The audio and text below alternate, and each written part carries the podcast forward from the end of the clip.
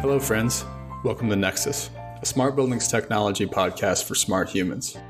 I'm your host, James Dice. If we haven't met before, I write a weekly newsletter on this same topic. It's also called Nexus. Each week, I share what I've learned, my opinions, and what I'm excited about in the quickly evolving world of intelligent buildings. Readers have called Nexus the best way to stay up to date on the future of this industry without all the marketing fluff. You can check it out and subscribe at nexus.substack.com or click the link in the show notes. Since starting the Nexus newsletter, many of you have reached out to me wanting to talk shop, and we have. After a few weeks of those wonderful conversations, I realized I needed to record and share them with our growing community. So here we are. The Nexus podcast is born. This is our chance to explore and learn with the brightest in our industry together.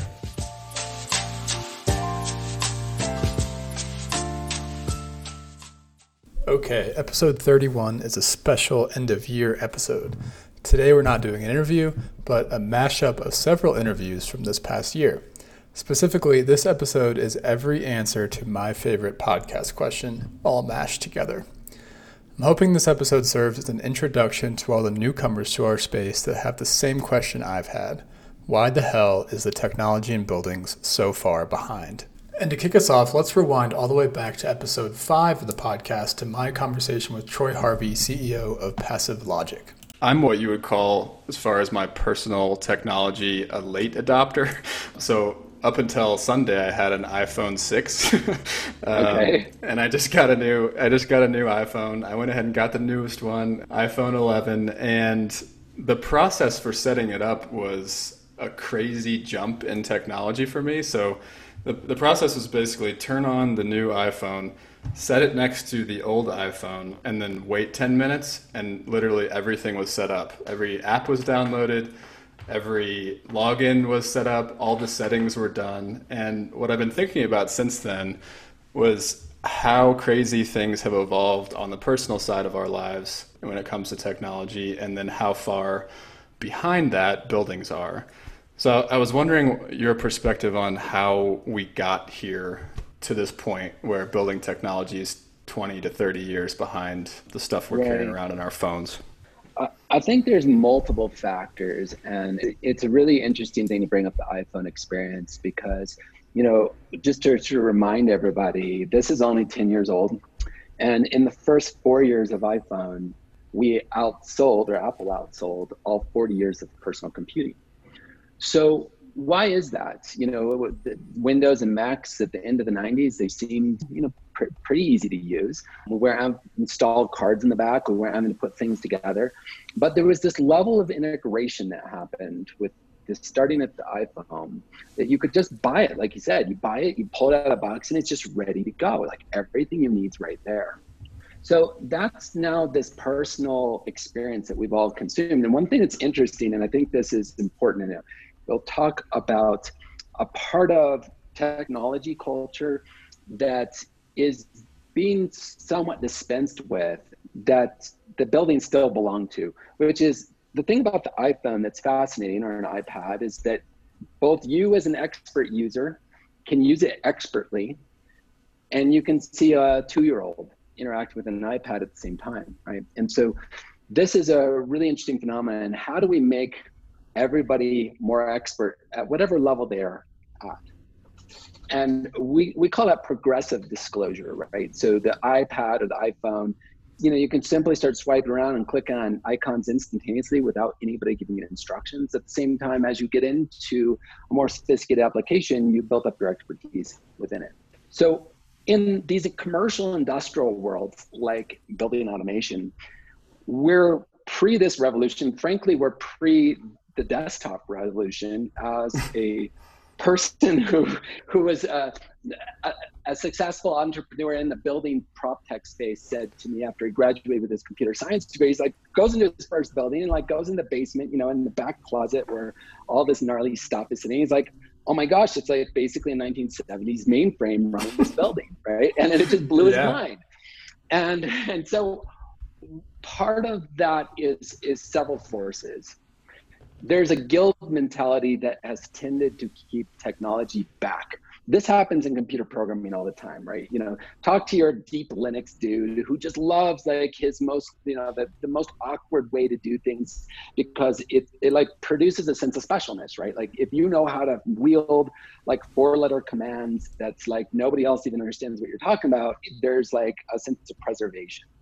This is part of it, but as time rolls on, and people in that world have this iphone experience in their personal lives that starts to get less and less attractive to like maintain your guild as you have a personal life that feels more automated. We're automation guys. We should be automating our own world and yet we're still doing it this super low level way.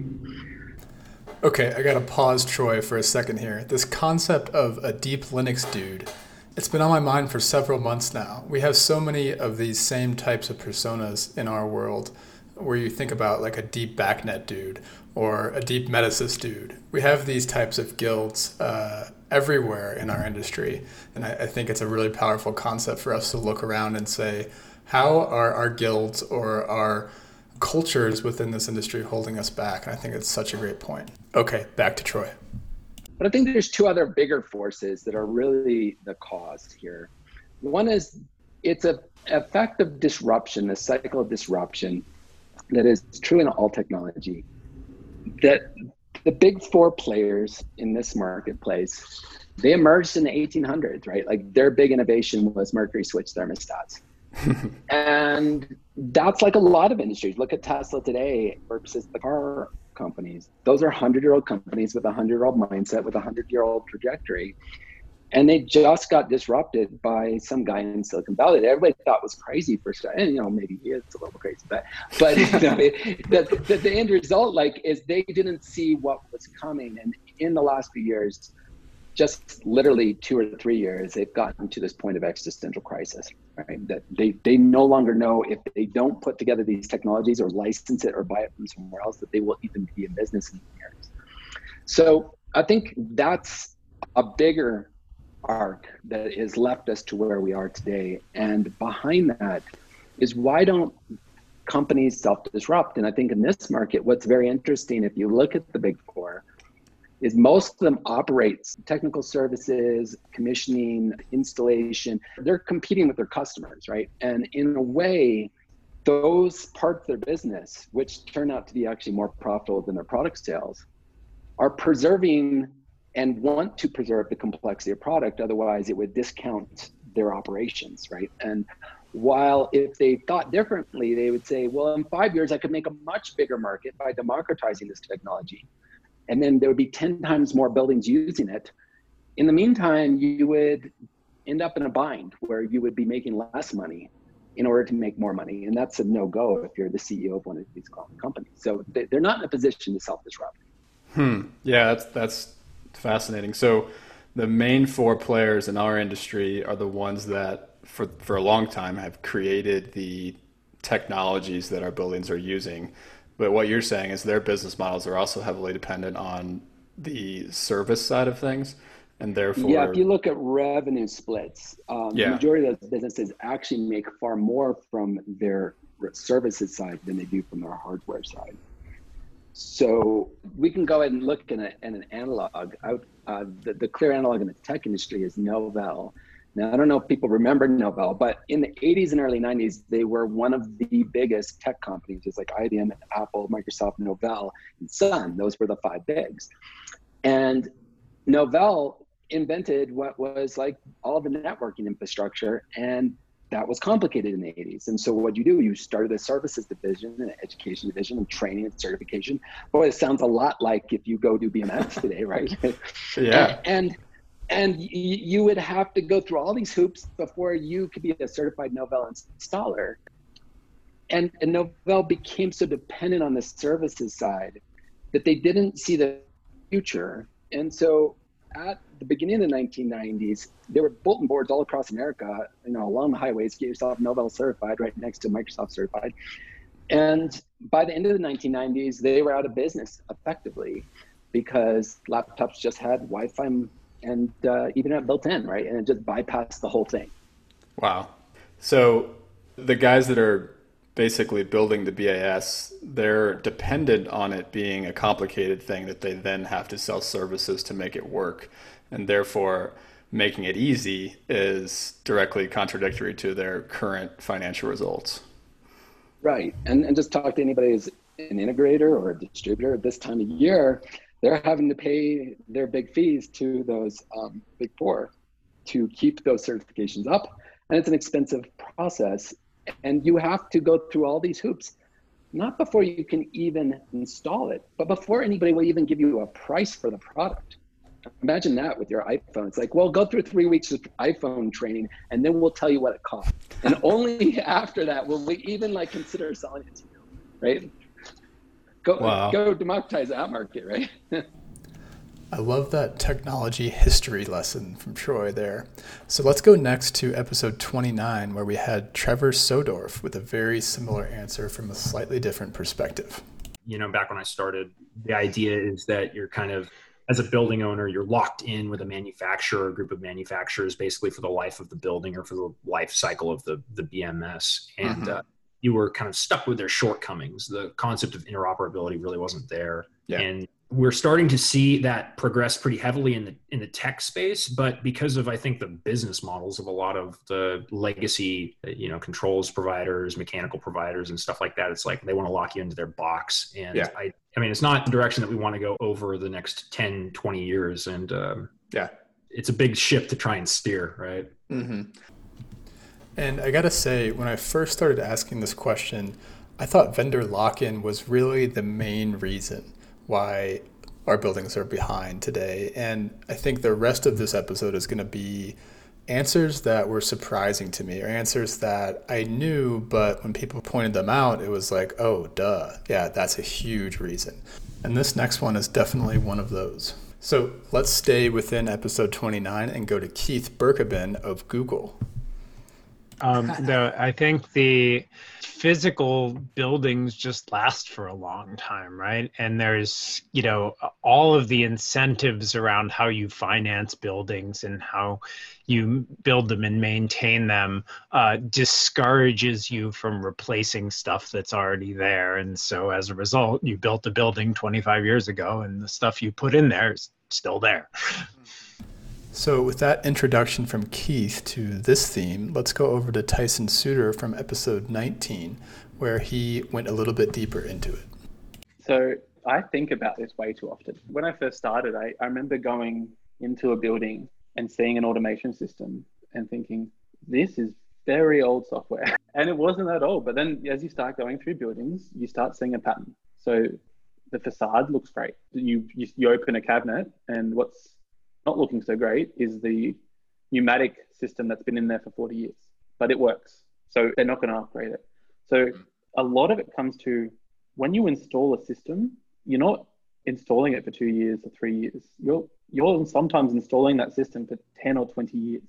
So if we come up with data analytics, which really in our industry haven't been around that long, really at scale, if you think about it. People have talked about it, but it's fault detection before now. So if you have to have an acceptable amount of data in the right intervals, in the right structure, and you were cutting edge at the start of our industry, that's 3% of our buildings.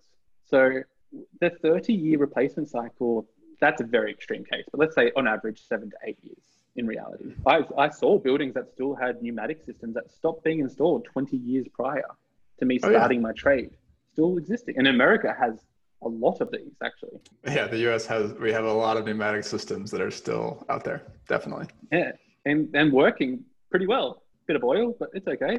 But this is the problem that we find is that it's it's never the first thing that is thought of when someone's looking at a building. Like a tenant's not going to walk in and be like, "What a fantastic automation system!" They're going to look in and say, "Oh, the the foyer is very nice," or the the facilities, the, the the gym, the lift, all of these things they get upgraded and I think what we see is that people, if you walk into a, a new building, and if you, especially if you've been part of the design phase, you can walk in there and think this is, it's a beautiful building. Like uh-huh. this is an A grade, top of the range building. But if you've been part of that design phase, all the cuts that have been made to the subsystems and the systems behind that. And until it becomes the forefront of the tenant experience, it's it's always going to be cut first. So one, I would say it's a very long capital life cycle and mm-hmm. a very high capital expense. Two, it's not at the forefront of a tenant who is paying the bills. So until we can to influence both those phases, and then one might take longer than the other, it's gonna it's gonna take us a while to get to the technology required to actually bring us into competing with other industries. Okay, now on to Logan Soya, CEO of Aquicore. This came from episode 18, uh, and he continues on this same theme. Uh, let me start super broad, like super macro, and then I'll dig into CRE and kind of buildings in particular, or nice. like the, the real estate industry in particular. So, super macro trends are if you think about the industries that got disrupted by technology first, it was information based industries, right? Information based industries stand the, the fastest path to disruption through technology because you can digitally encode whatever that work is in a faster, easier way. So, unfortunately, uh, a lot of the other industries out there in this world that are now going through transformation, there's a common trend, right? It's industries that have some sort of physical aspect to them or industries that have some sort of field aspect to them. And so, the macro things that are that I'm excited about that bring us to where we are today, but we're lacking in the past are connectivity to the physical real estate is just really hard. And so that was really expensive in the old days. Getting that information to the right people required mobility, and that wasn't around in the old days. And then, not to mm-hmm. mention, buildings are so unique, right? There weren't data crunching technologies available to create highly personalized experiences. And now you have like machine learning and AI and stuff like that to help tackle that. So I think there was a couple more macro reasons that are worth acknowledging first before we dig into the why does the real estate industry have its challenges. So that's, you know, step 1. And then if you dig into real estate and real estate in particular, but if you look at it at how it's categorized in Wall Street, like real estate is a subsector of finance. And so real estate is really like an investment vehicle to buy and sell assets that yield a return so when you contribute to your 401k, Vanguard then takes that money and deploys it to investment managers. Those investment managers then take that money and have to do something with it. And one of the things that they do with it is they buy and sell buildings. And because a building is an appreciating asset that will get you your 8% return so that you can retire when you're when you're ripe and old or whatever. yeah. Hopefully still very active and still doing lots of cool stuff. And so now you need a nest egg to do that with, right? Anyways, so it's a weird thing because like how removed is that from how a building works? Think about that, right? Like that entire ecosystem is out there. And I can tell you that the experts that are really good at investing have no idea like what is happening to make a building actually work. And so there's so many layers of abstraction from one one role to the next if that makes sense that it's just created this kind of disconnect between the buyers and sellers of buildings the operators of buildings the facility managers of buildings and i think a lot of that is has helped to disrupt the willingness to invest in technology because if you don't get it obviously you're not going to be interested in it all right, our next answer is from Mike Brooman, CEO of Vanti in the UK, and he keeps building on this same theme. So I've obviously listened and watched a lot of the the podcast previously, and I think the thing that's really interesting for me is the number of different lenses there are on a building as a kind of ecosystem of stuff. So I think broadly it's behind because of the complacency in the industry. I think. Mm there's not really been that um, impetus or motivation to kind of get on board. I think automotive had it a lot from a kind of safety and you know infotainment perspective, like getting mapping in and you know entertainment in cars and all that kind of stuff. And then now as we move into kind of Tesla and we're looking at software updated products and that kind of stuff. But yeah, I think if you look at buildings generally as a kind of end-to-end thing and over their entire life cycle because the people who are paying and in fact andrew rodgers like summed this up beautifully for me in terms of that that disconnect between the pain and the people that are paying. Yeah. Um, and so i think it's been really interesting certainly over the last few years as things have gone from kind of what is a smart building to how do i get one?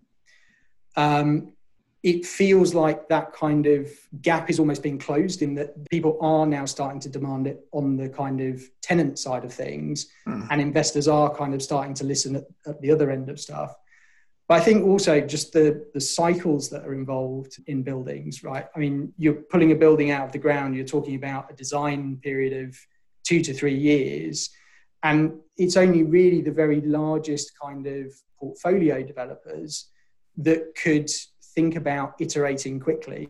Like if hmm. you're a a developer that's a, a kind of small or mid-sized one, you might be looking at doing a building every two to three years. And so, unless you're someone that's really out there and, and looking for new ways of doing stuff, chances are you're you're in a world of do what we've always done, get what we've always got. Mm-hmm. And I think that's where the whole pandemic situation, particularly for commercial buildings, is really interesting because you now have a, whole set of property owners and landlords that are really sitting there going, oh, we used to just kind of collect rent checks every quarter. And now actually we need to start giving people a reason to come back into our buildings. And um, you know, people like Anthony Slumbers and Dror Poleg, they can talk to this far better than I can. But I think there's some real tectonic shifts happening at that level. And I think it is really dawning on some people that actually they are going to have to move into that kind of service space, that it isn't anymore just about, okay, we've built a building on a plot of land, look at the amazing view out of the window, here's how much it costs you every quarter. Like that just isn't going to fly anymore. And I think the other exciting thing, and, and something, you know, as I mentioned, even from the super early days of working together with Raj, is those spaces are going to become a lot more about the experience within them. It's not going to be about desk farms anymore. It's going to be about how do we come together and actually collaborate around stuff. I, I mean, as someone who used to be an Oracle consultant and sat in that world and just sat looking at blue screens with yellow fields going, why is this system this bad? Like, how do people work with this every day? I, I, just think there's so much potential to to make it better. And I think the ultimate reasons it's decades behind is property and construction are just really late to the party. And I think they're also hugely risk averse industries. And um, actually, one thing that does spring to mind, I'll never forget the event I went to over in Berlin. It was previously a sustainability conference that rebranded around prop tech because prop tech was getting kind of cool. And I met this lady, I won't name the portfolio owner, but 40 billion euros of property under management. And we kind of, we got chatting, like, you know, what do you do, all that kind of stuff. And she was a bit interested in kind of smart buildings as a thing, like what is one, not how to. And um, she was like, "Oh, no, I can't really see this ever taking off." And I was like, "Well, what do you think would be required to make it happen?" And her her genuine answer was regulation. And at that point, I was ready to just get on a plane and, and come home. I was like, if we have to wait for legislation to achieve this, then we're doomed. Mm-hmm. Um, but I think the thing that really stuck with me from that conversation was her use of the words first followers. And the thing that she was really open about it, and she was just saying, as soon as we see someone else do something and it has business advantage and there's returns on it, she was like, we get all over it. Like we'll be hmm. on it all over it like a rash. Until that point, we won't take the risk because actually we don't know if it will work. And I think we've seen that play out. I mean, we've taken people to like our flagship smart building. They've had a great time. They've got it all. They've spoken to clients, you know, got great vibes, all that kind of stuff. And then we've had a follow up call kind of days later, and they're like, cool. So can you take us to 10 more? And you're just like, it's just not there yet. And, and it's almost like you can't kind of show people enough. In terms of the traditional like technology adoption curve, I think we're still in early adopter and innovator territory. We're not. Yeah. We're certainly not even early majority yet. It's got a way to go. All right, James here again. So Mike mentioned Andrew Rodgers' answer, and he was talking about the pain consumer distance thing. So here's Andrew explaining that concept. So I like to think about it in terms of the pain consumer distance. Hmm. For consumer facing technology, the feedback in the market, like you know people talk about the market working in all kinds of mysterious ways but if you don't have a feedback path the market doesn't work. Markets don't work if there's no feedback that's when you look at things like the financial crisis in 2008 the housing that was the problem. The feedback loop was broken so the market wasn't actually self-regulating. When we look at consumer technologies if someone releases a phone that is terrible people don't buy it and that's your feedback loop. It lasts one technology cycle and the people who are paying for the phone are the people using the phone. And i think that's the big difference the people paying for smart building technologies are not generally the people using the smart building technologies. And that is throughout the stack. So that's the people buying the buildings are not the people occupying the buildings the people choosing the vendor relationships are not the people that are deploying and programming. The people who are having to do the commissioning and the fact that commissioning needs to exist as something to bring together all these systems after they've already been deployed by their respective vendors aren't the ones selecting or choosing the equipment that's being deployed.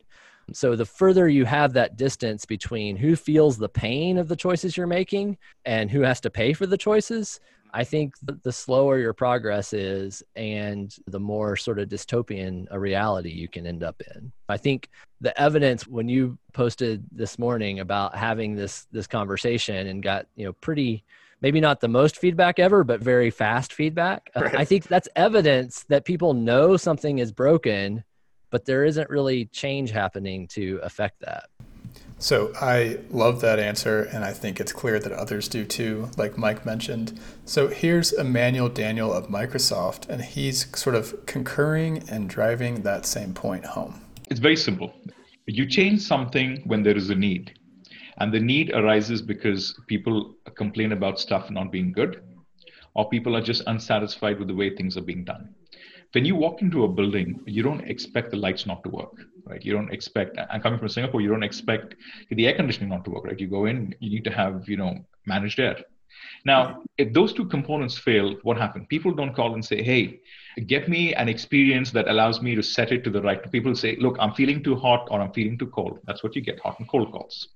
Or the lights are down, one says, hey, the wavelength of light is not suitable for my optimum level of productivity in the environment that we'll say, hey, the light's not working, just turn the lights on. People start looking at building services as essential services, and we start providing them as core essential services.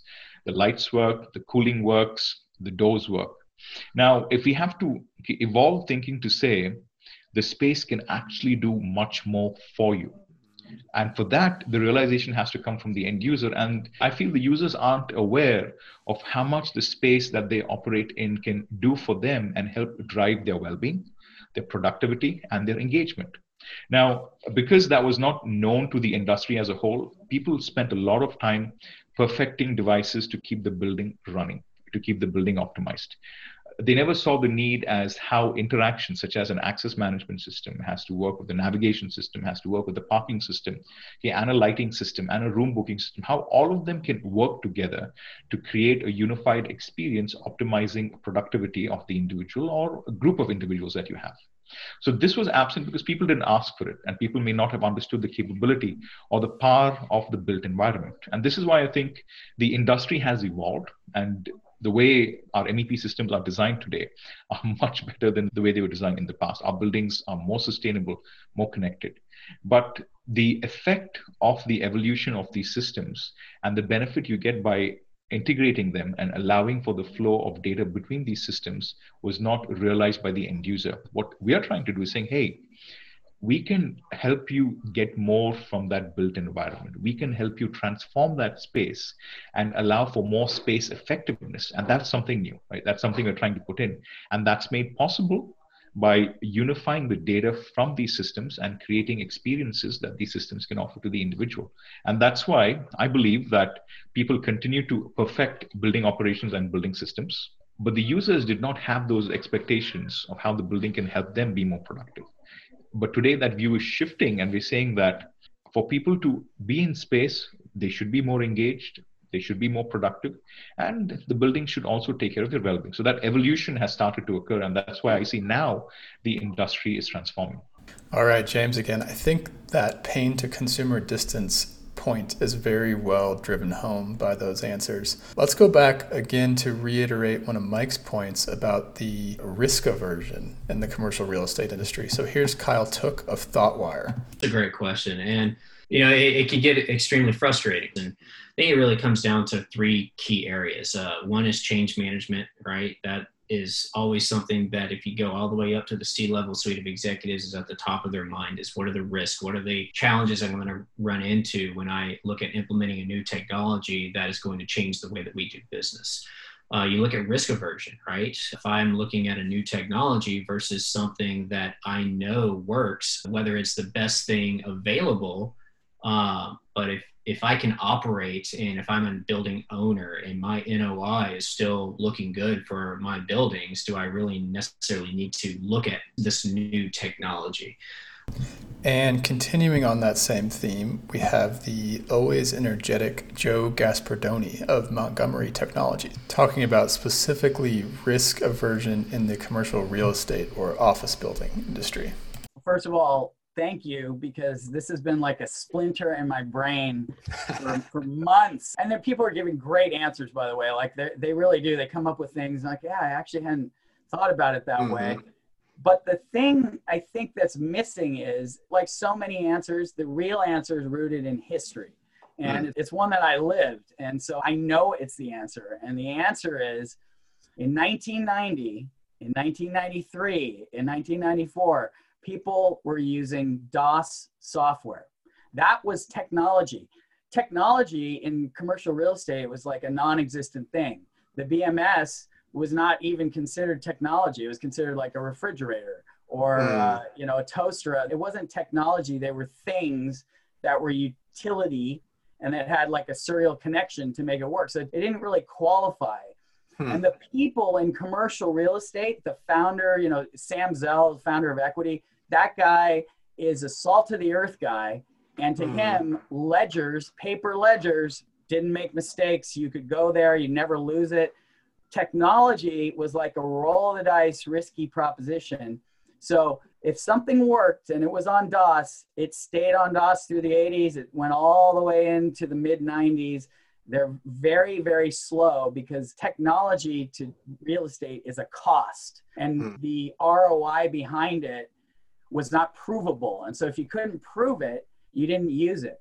So there were no CTOs in the you know mid 90s. Okay. That wasn't even a thing. And the first CTOs were like the weakest position in the entire organization. They just had no ability to move the ball or get anything done. So the true answer is that technology was basically DOS software, which everybody hated, and nobody would come into the market, well, you can imagine if there's no value seen to technology, then people will not develop anything in a market where they, they don't value it, they don't want it.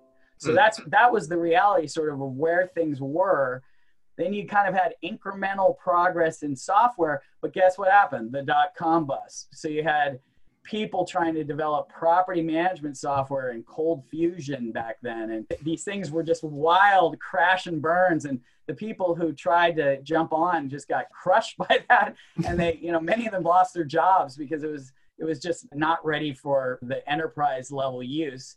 And the budgets weren't there to really you know nobody was going to pay $900000 a year to subscribe or to pay for online property management software. So you have this fundamental difference of perspective where the people who ran the companies saw technology as a risk and a cost. And then you had the market saying, well, I'm not going to go in that market and develop anything technological because I can't get enough uptake. Mm. And between that and the dot com bust, we just now, I mean, like this is the beginning of finally recovering from that long cycle of where people can actually prove an ROI, can actually show some benefit, some gain. So we're just now coming out of that. And it's just, you know, it's really at the national stage. That's just where we are. As sad as that is, because we're so far behind. All right, a little bit of a transition in theme here. So at this point, we've heard about the issues on the vendor side, the consumer side, and issues with just buildings themselves Given these unique challenges, guests have made it clear that advancing this technology requires a unique skill set and change in the way we do business. With that, let's head back to Kyle Tooke.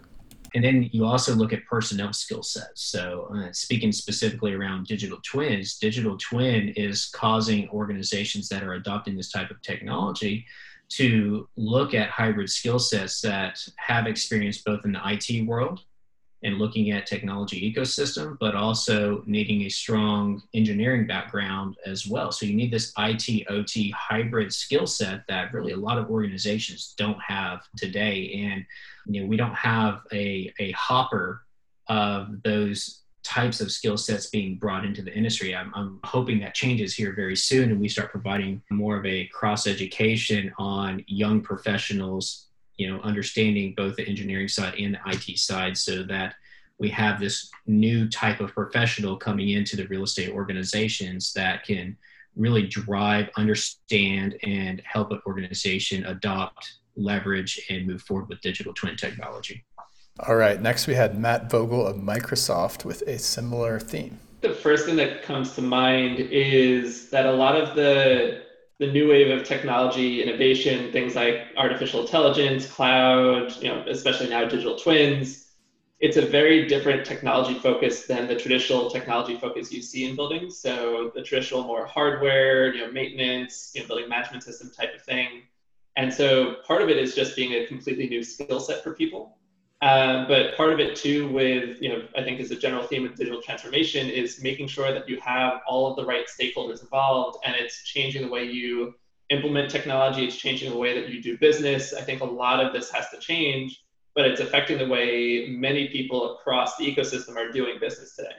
Yeah, and that it is a unique answer. I, I like that because I, I don't know if that is fully grasped, right? And and I'm teaching this course on smart buildings right now and I think when people, when the students, I see the students kind of start to grasp this concept where it's like, we're not just talking about technology here, we're talking about a new way of doing business. And that suddenly sort of like balloons the topic, right? But but you have to start asking these sorts of questions for you to have like an impact with the technology right right yeah and and a, a microcosm of that for example is when we started selling the Surface Hub, so the 70, 80, 90 inch, you know, PCs, Microsoft initially went into it with a traditional IT focus. We thought it's just like selling any other PC where you just have to sell to the IT department and you're good to go. But because you're now attaching these things to walls, which means you need to run more power, you need to run other networking, you need to run all of your accessories, your audio video equipment to that machine. Now you involve the facilities people and so it's a whole different set of stakeholders that have their own agenda, their own priorities, their own requirements too, in terms of network security and infrastructure. So all of that has to blend together and they're not always in sync. So it becomes that that issue where you have to start addressing how do you get these people to align on potentially conflicting goals or conflicting outcomes.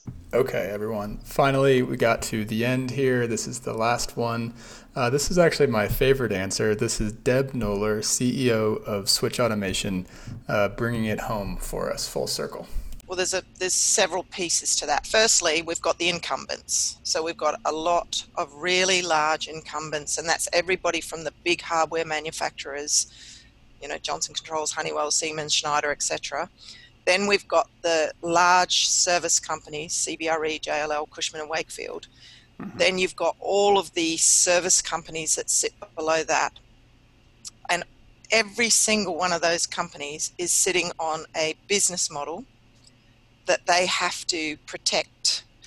And uh, digital transformation is going to disrupt every single one of those mm. business models. So that's one part of it is we've got big players in the market who will actually actively, and I'm not actually saying any of those are actively doing it, but there are companies that really don't want to see too much of a transformation because they've got very large, particularly service contracts that are reliant on large workforces and you know digital transformation will disrupt that. So that's one part of it.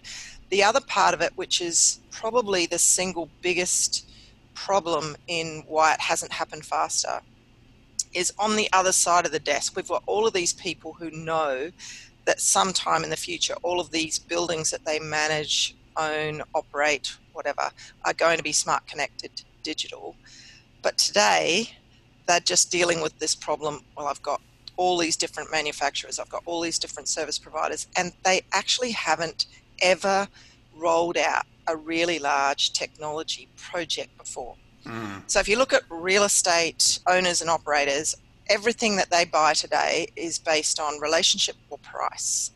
And buying technology has got nothing to do with relationship or price. It's all around how do these things fit together? What's the interoperability? What are the standards? How does it scale?